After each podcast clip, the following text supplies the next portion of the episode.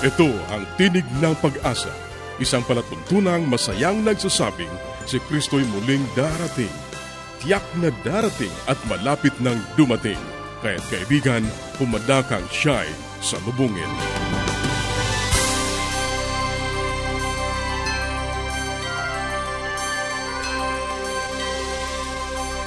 Ang palatuntunang ito ay inihahatid ng Adventist World Radio.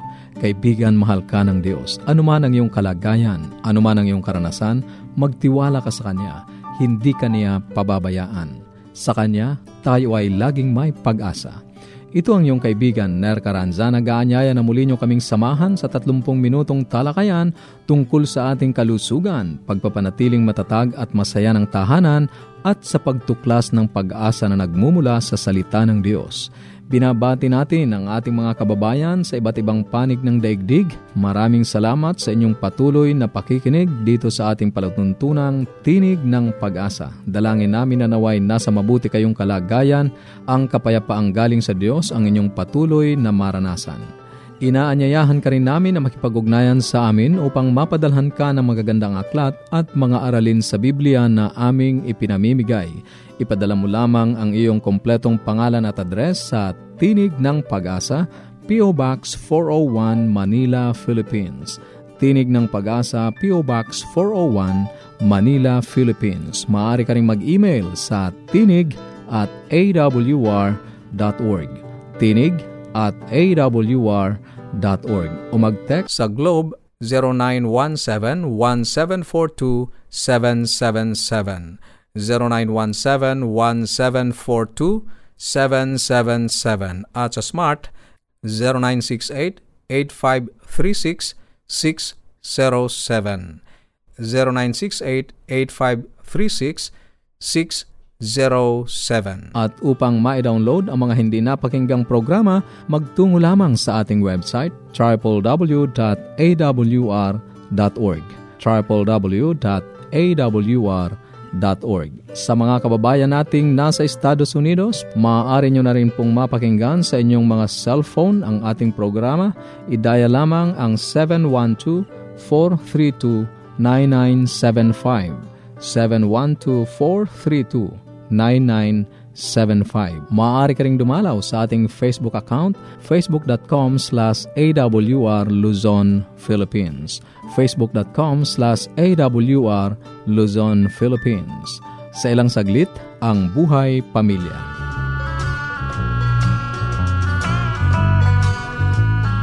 Di ko sukat akalain.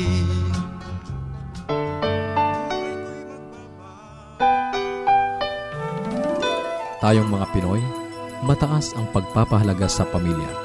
Walang hindi kagawin, lahat kakayanin. Kahit buhay, itataya natin. Kahit anong hirap, kahit anong bigat, wala yan basta't para sa pamilya. Isang magandang panahon po ang aming pinapaabot sa inyo lahat. Muli po mabalik ang programang Tinig ng Pag-asa sa bahaging Buhay Pamilya. Narito po ang inyong lingkod, si Kuya Ponch. At ngayon po atin muling itutuloy ang ating talakayang pinamagatang Marriage Alphabet. We're done with A, B, C, D. Pupunta na po tayo sa letra E at F. Alam niyo po, ang buhay mag-asawa o sabi natin buhay pamilya ay nangangailangan po ng tinatawag nating kasiyahan. Minsan po kasi pumapasok tayo sa isang relasyon na hindi tayo masaya. Eh ano po ang purpose niya? Ang isa po sa purpose ng relationship, especially marriage relationship, ay pleasure. Ano po? Kaya nga po ang sabi dito sa letter E, we have to enjoy the marriage relationship. E stands for enjoy. Alam niyo po, ang Biblia, lagi nagkapayo sa atin yan. Rejoice in the Lord always, be joyful, be thankful. Lahat po ng mga bagay na ito ay kumakatawan sa salitang joy. Kasiyahan, ano po? Alam niyo po, bilang mag-asawa, importante na bibigyan niyo ang sarili niyo ng panahon na kayo po, ayan po, ini-enjoy niyo ang relationship. Paano mangyayari ito? Mangyayari lamang po ito kung talagang kayo ay ano po, merong positibong outlook sa inyong relasyon. Lalo na sa pagpasok sa relasyon ng pag-aasawa. Pag pinasimulan niyo po ang pag-aasawa na wala yung ingredient ng kasiyahan, ingredient na masaya ka sa papasukan mo, magkakaroon po talaga tayo ng problema. Maliban na lamang na ang Diyos mamagitan. Maliban na lamang na magkaroon ka ng pagabagong isip, ano po, Pero kung wala kang pagbabagong isip at hindi mo hayaang ang Diyos ang kumilos sa iyo, ang pag-aasawa niyo ay talagang magiging miserable. Tuwing makikita mo ang asawa mo, nalulungkot ka. Ayaw mong umuwi sa bahay kasi you feel bad when you're in the house. Hindi mo rin pwedeng sabihin home kasi iba ang house sa home. Ano po? Pwedeng meron kang uh, bahay na hindi ka masaya, house lang yon, pero pwede na wala kang bahay pero meron ka namang home, meron kang tahanan kasi nararamdaman mo ang relationship. Kaya nga po, importante na ang relationship ng both husband and wife, ano po, ay napapalooban o nakakaranas ng tinatawag nating kasiyahan. Paano kayo magiging masaya? Siyempre, una muna yung outlook, ano po, how do you feel about your marriage? What is your perception about your marriage? If you start good, okay, by God's grace, everything will be okay. Hindi ko sinasabing hindi kayo magkakaroon ng kalungkutan o ng problema, but generally speaking, this relationship is our relationship and I want to preserve this relationship because I do enjoy each moment, each day. Ano po? Kaya na magandang relationship. Ano po? At syempre, hihiling kayo sa Panginoon ng lakas para ano po, ang patuloy na enjoyment na to ay makita sa inyong marriage relationship. Sumunod, alam niyo po, ang isang pinanggagalingan pa ng kasiyahan ay yung pag nakalimot ka sa iyong, uh, I mean, past. Ano po? Minsan kasi, nadadala natin yung ating nakaraan sa pag-aasawa. Kaya nga po ang letter F dito, napaka-importante. If you want to be happy in your marriage relationship, if you want to enjoy it, then F is what? You have to free yourself from the hurting and depressing past. Kamusta po kaya tayo? Meron ba kayong nakaraan na hanggang ngayon dala-dala nyo pa? Meron ba kayong mga karanasan sa nakaraang buhay nyo, sa ex-boyfriend nyo o ex-girlfriend nyo, o kung hindi man sa boyfriend or girlfriend nyo, sa pamilya nyo, na siyang naging dahilan. Kaya naman ako nag-asawa kasi umiiwas ako sa nanay ko. Kaya naman ako nag-asawa kasi umiiwas ako sa tatay ko. Kaya naman ako nag-asawa kasi hindi maganda yung nakaraan ko eh. Meron kong pangit na nakaraan. Pag ito ang mga basis ng relationship natin, hindi natin maranasan na tinatawag na ultimate happiness or enjoyment in marriage. Ano po? Kaya nga po ang payo sa atin ng Biblia, free yourself from the hurting and depressing past. Payo po ito sa Philippians. Anong sabi doon? Forgetting what is behind. Biro nyo? One thing I do. This is what I will do. Kakalimutan ang nakaraan. Paano nyo gagawin to? You will only let go of your past if by God's grace you will learn to forgive them. Alam nyo po, minsan may mga karanasan tayo sa nakaraan hindi maganda. Lahat po tayo. Lahat ng tao, meron tayong mga hurting ancient past. Pero kung gusto natin maging masaya sa buhay, palayain natin ang ating sarili. Kasi po, pag hindi natin pinalaya ang ating sarili, hindi natin makakamtan yung tinatawag na letter E, enjoying the marriage relationship. At pag pinalaya natin ang nakaraan, wow, mawawala na ang lahat ng mga sisihan at selosan sa ating buhay. Kaya nga mga minamahal na kaibigan sa Ipapawid, napakaganda na enjoy natin ang marriage relationship at palayain natin ang ating mga sarili sa nakaraan na hindi maganda. Muli, mabati po ako, Kuya Ponch.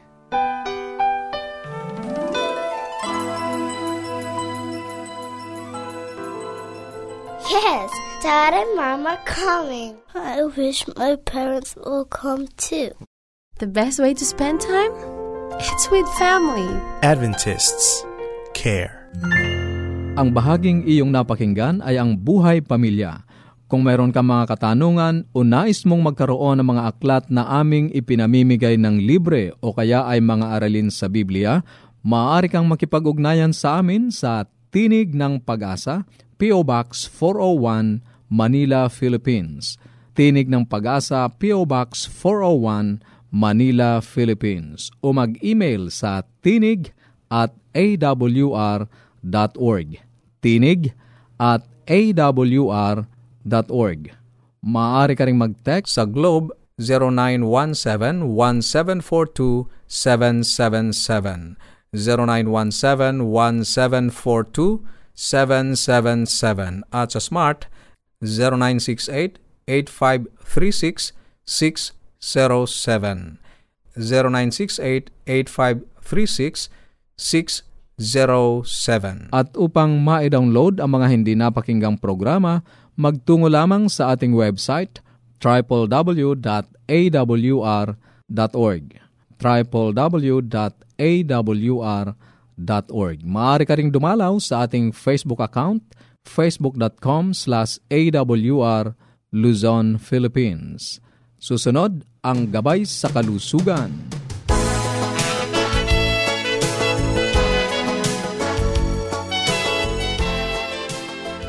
Ako po si Doctor Linda Limbaron, ang inyong doctor sa Himpapawid.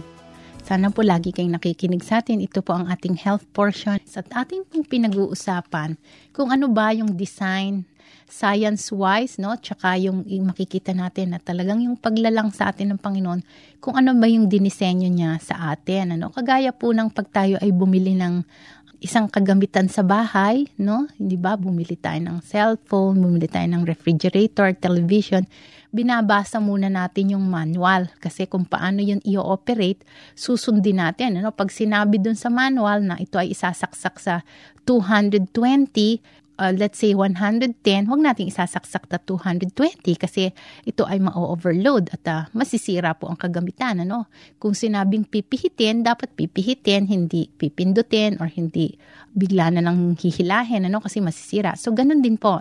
Nire-review ko po ano po ba ang design, ano? Sa ating katawan, yung ating physical makeup, yung ating pangangatawan ay dinesign ng Panginoon para kumain lamang ng mga vegetables and fruits and nuts, no? Hindi po designed para kumain tayo ng karne. Kasi yun nga po, in-specify ng Panginoon sa Genesis, no? Sa unang libro, sa Biblia, na tayo ay kakain ng nuts, fruits, and vegetables, no? And grains dun sa halamanan, sa Garden of Eden. At sinabi ko nga po, yung ngipin natin, yung panga natin, yung laway natin, ay designed not for meat food, no? Kasi yung may mga pangil, yan, pwedeng kumain ng karne. Wala naman tayong pangil, no?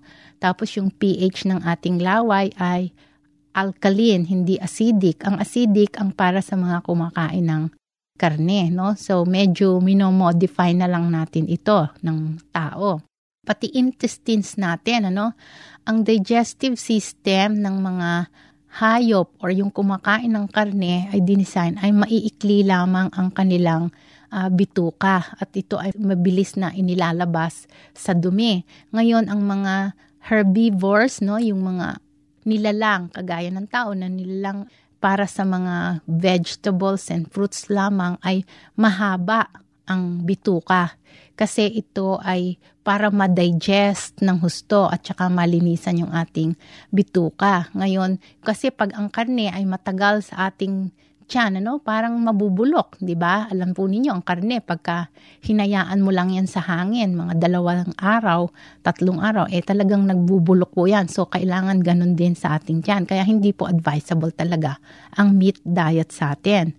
So, bukod sa physical makeup natin, hindi tayo talaga designed for a meat diet kasi yung meat is not a healthful food, no? Dahil marami po tayong mga processing na ginagawa para maligtas sa bakterya. Pero nakikita po natin, ano? Napakarami pong pagkain sa kapaligiran natin ay may mga artificial na, may mga hormones, may mga antibiotics, binibigyan pa ng mga tranquilizers itong mga hayop minsan para huwag sila mai-stress, no? Let's say, binibiyahe, no? Sabi nila yan, to the point, binibigyan ng tranquilizers. At alam na nga po ninyo, no? Ano ba ang mga sakit natin ngayon? Birds flu, yung mad cow disease, ano, yung foot and mouth disease, ang dami po, ano, at talaga pong directly na ito ay sakit sa hayop. Nung isang beses po, nadinig ko, sabi nung isang eksperto, kasi binibigyan na natin ang mga hayop ng mga antibiotics, ng mga bakuna, na tumatapang tuloy ang mga virus, nakakasurvive sila. At tayo rin ang naaapektuhan. So, kung gusto ninyong kakain yan, may risk tayo sa mga sakit na yan. Kaya kailangan talaga medyo iwas tayo dyan sa mga pagkain na yan, ano? For our benefit. Hanggang dito na lamang po tayo. Sa susunod, marami pa po tayong pag-uusapan tungkol sa ating pagkain at tungkol sa ating kalusugan. Paging Doctor Rodriguez, you're needed at room three two one. Doctor Rodriguez, Missus Martinez, kailangan na po nating i-dialysis ang asawa ninyo. New outlook and a healthy lifestyle makes a big difference. Adventists care. Ang katatapos na bahagi ay ang gabay sa kalusugan. Para sa inyong mga katanungan o anuman ang nais ninyong iparating sa amin, maaari kayong sumulat sa Tinig ng Pag-asa, P O. Box four oh one, Manila, Philippines.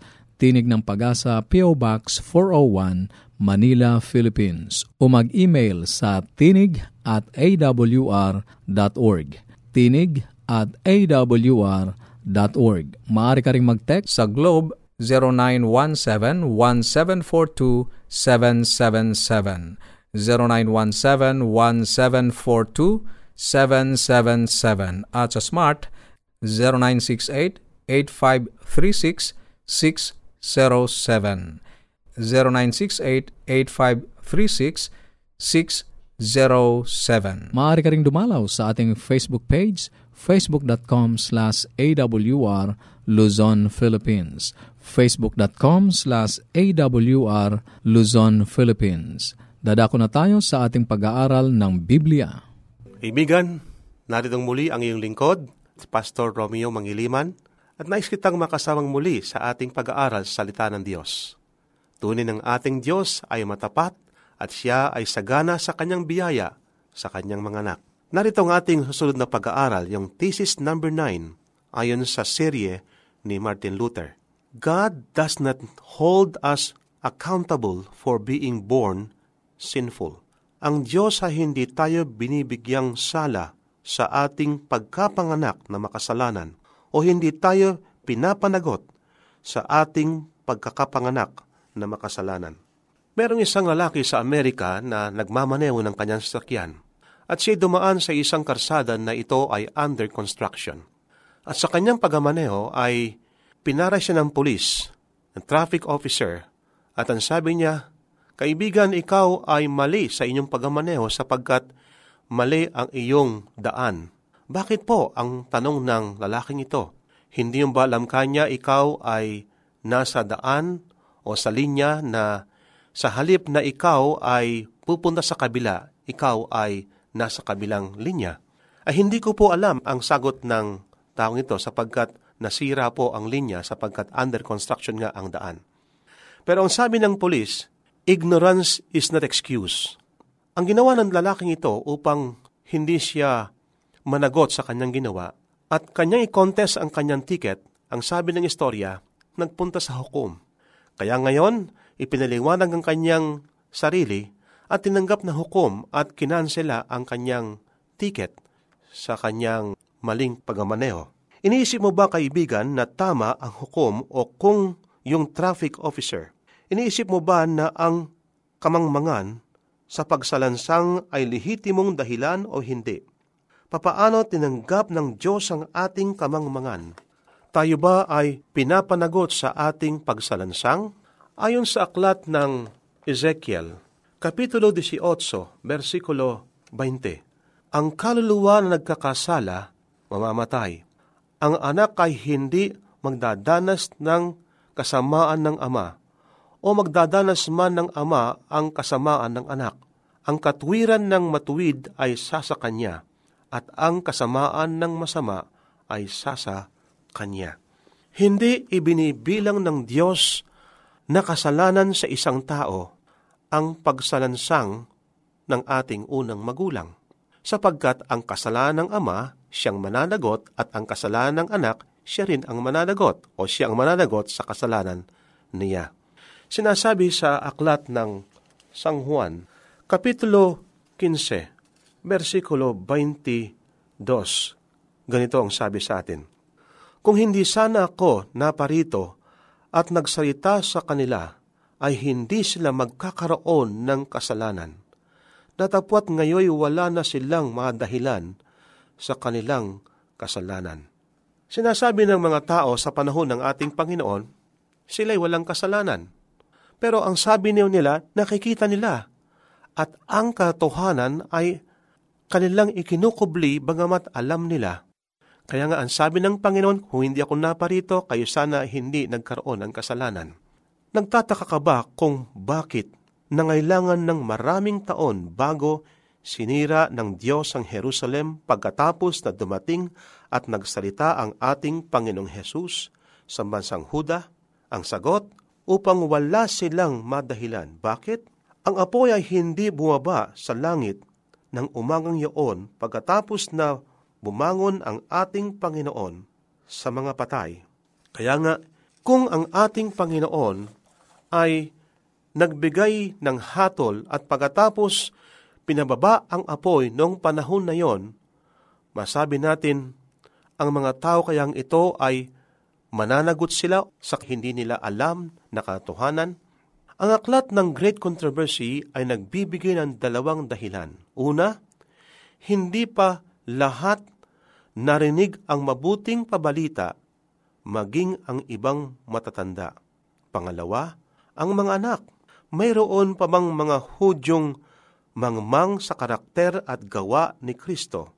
Ang mga anak ay hindi pa nasiyahan sa maraming pagkakataon o tinanggap ang liwanag na kung saan ang mga magulang ay tinanggihan sa magitan ng mga gawa nila ang paliwanag o ang ebanghelyo na dala ng mga apostol.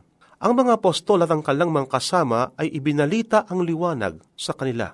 Pinahintulutan ng ating Panginoon na makita ang katuparan ng mga propesiya.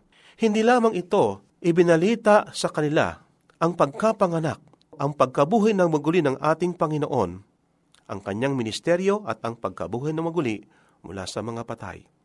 Ang mga bata hindi hinatulan sa kasalanan ng mga magulang.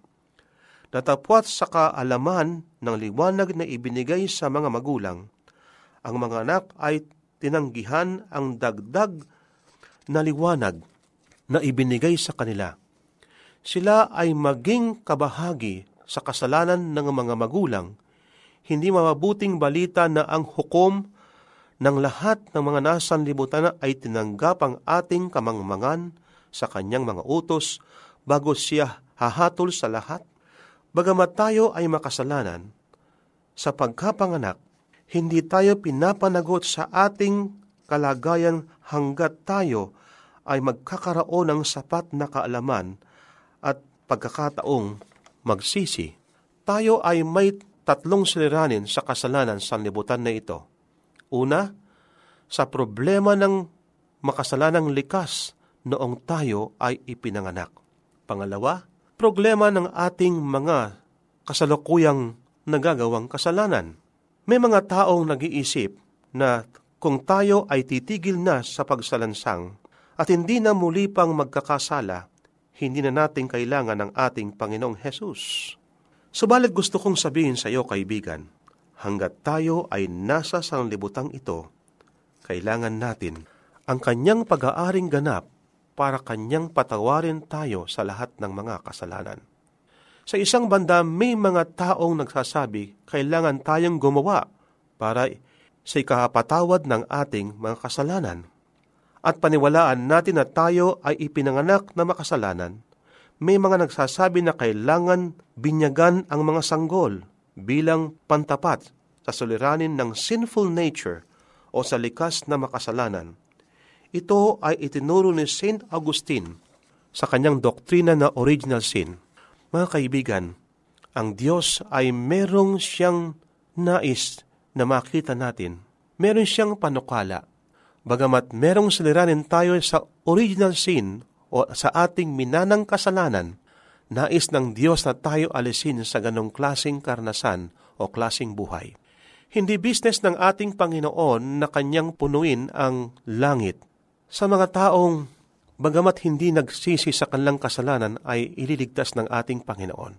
Binibigyan tayo ng Diyos na pagkakataon na makita natin ang kanyang biyaya. Tanggapin na lubusan natin siya na ating tagapagligtas upang sa ating pagtanggap sa kanya bibigyan tayo ng kapangyarihan para tayo ay makaalis sa ganitong klasing buhay. Ang sabi nga ni Haring David, ako'y pinaglihi sa kasalanan, at ang tao ay nakahiga sa kasalanan, at ang tao ay nakayongyong sa paggawa ng kasalanan. Subalit, kapag ka ating tinanggap ang ating Panginoon, kaibigan, bibigyan ka ng kapangyarihan ng ating Diyos para ikaw ay mabuhay sa liwanag ng Ebanghelyo. Ang sabi nga ng ating banal na kasulatan ayon kay Apostol Pablo, Galatia two twenty, ako'y napakong kasama ni Kristo, hindi na ako nabubuhay ngayon, kundi si Kristo ang nabubuhay sa akin. Ito ang karanasan ni Apostol Pablo. Dati-dati ang kanyang suliranin, hindi niya maaring magawa ang mabuti sapagkat ang kanyang likas ay ang paggawa ng masama. Subalit sa iyong pagtanggap, kaibigan, sa ating Panginoon, ikaw ay magkakaroon ng kapangyarihan, ng lakas, mabuhay, na karapat-dapat sa ating Panginoon. Kaibigan, kumakatok ang ating Panginoon sa iyong puso. Iyo bang tanggapin siya na iyong tagapagligtas? Inaasahan ko sa ating pag-aaral na ito ay natutunan mo ang panukala ng Panginoon na ikaw ay magkakaroon ng isang dandamin, isang panukala na sa araw-araw ay isusuko mo ang iyong sarili sa ating Panginoon. Maraming salamat sa iyong pakikinig. Sana'y nakinabang ka sa ating mga pag-aaral. Ating itutuloy ang mga paksang nasimulan sa susunod nating pagtatagpo sa ganito ring oras at himpilan. Muli ka naming inaanyayahan na makipag-ugnayan sa amin sa anumang katanungang nais mong iparating, gayon din kung nagnanais kang magkaroon ng mga libreng aklat at mga aralin sa Biblia. Sumulat ka lamang sa Tinig ng Pag-asa, P O Box four oh one, Manila, Philippines. Tinig ng Pag-asa, P O Box four oh one, Manila, Philippines. Maaari ka ring mag-email sa tinig at a w r dot org. tinig at a w r dot org o magpadala ng mensahe sa ating Facebook account, facebook dot com slash a w r Luzon, Philippines. facebook dot com slash a w r Luzon, Philippines. Maaari ka ring mag-text sa Globe zero nine one seven one seven four two seven seven seven zero nine one seven one seven four two seven seven seven at sa Smart zero nine six eight eight five three six six zero seven zero nine six eight eight five three six six zero seven At upang ma-download ang mga hindi napakinggang programa, magtungo lamang sa ating website triple w dot a w r dot org triple w dot a w r dot org. Sa mga kababayan nating nasa Estados Unidos, maaari nyo na ring mapakinggan sa inyong mga cellphone ang ating programa. Idaya lamang ang seven one two four three two nine nine seven five seven one two four three two nine nine seven five. Ito pong muli ang iyong kaibigan, Ner Karanza, pansamantalang nagpapaalam. Sa Roma fifteen thirteen, pagpalain ka nawa ng Diyos ng pag-asa, ng buong kagalakan at kapayapaan.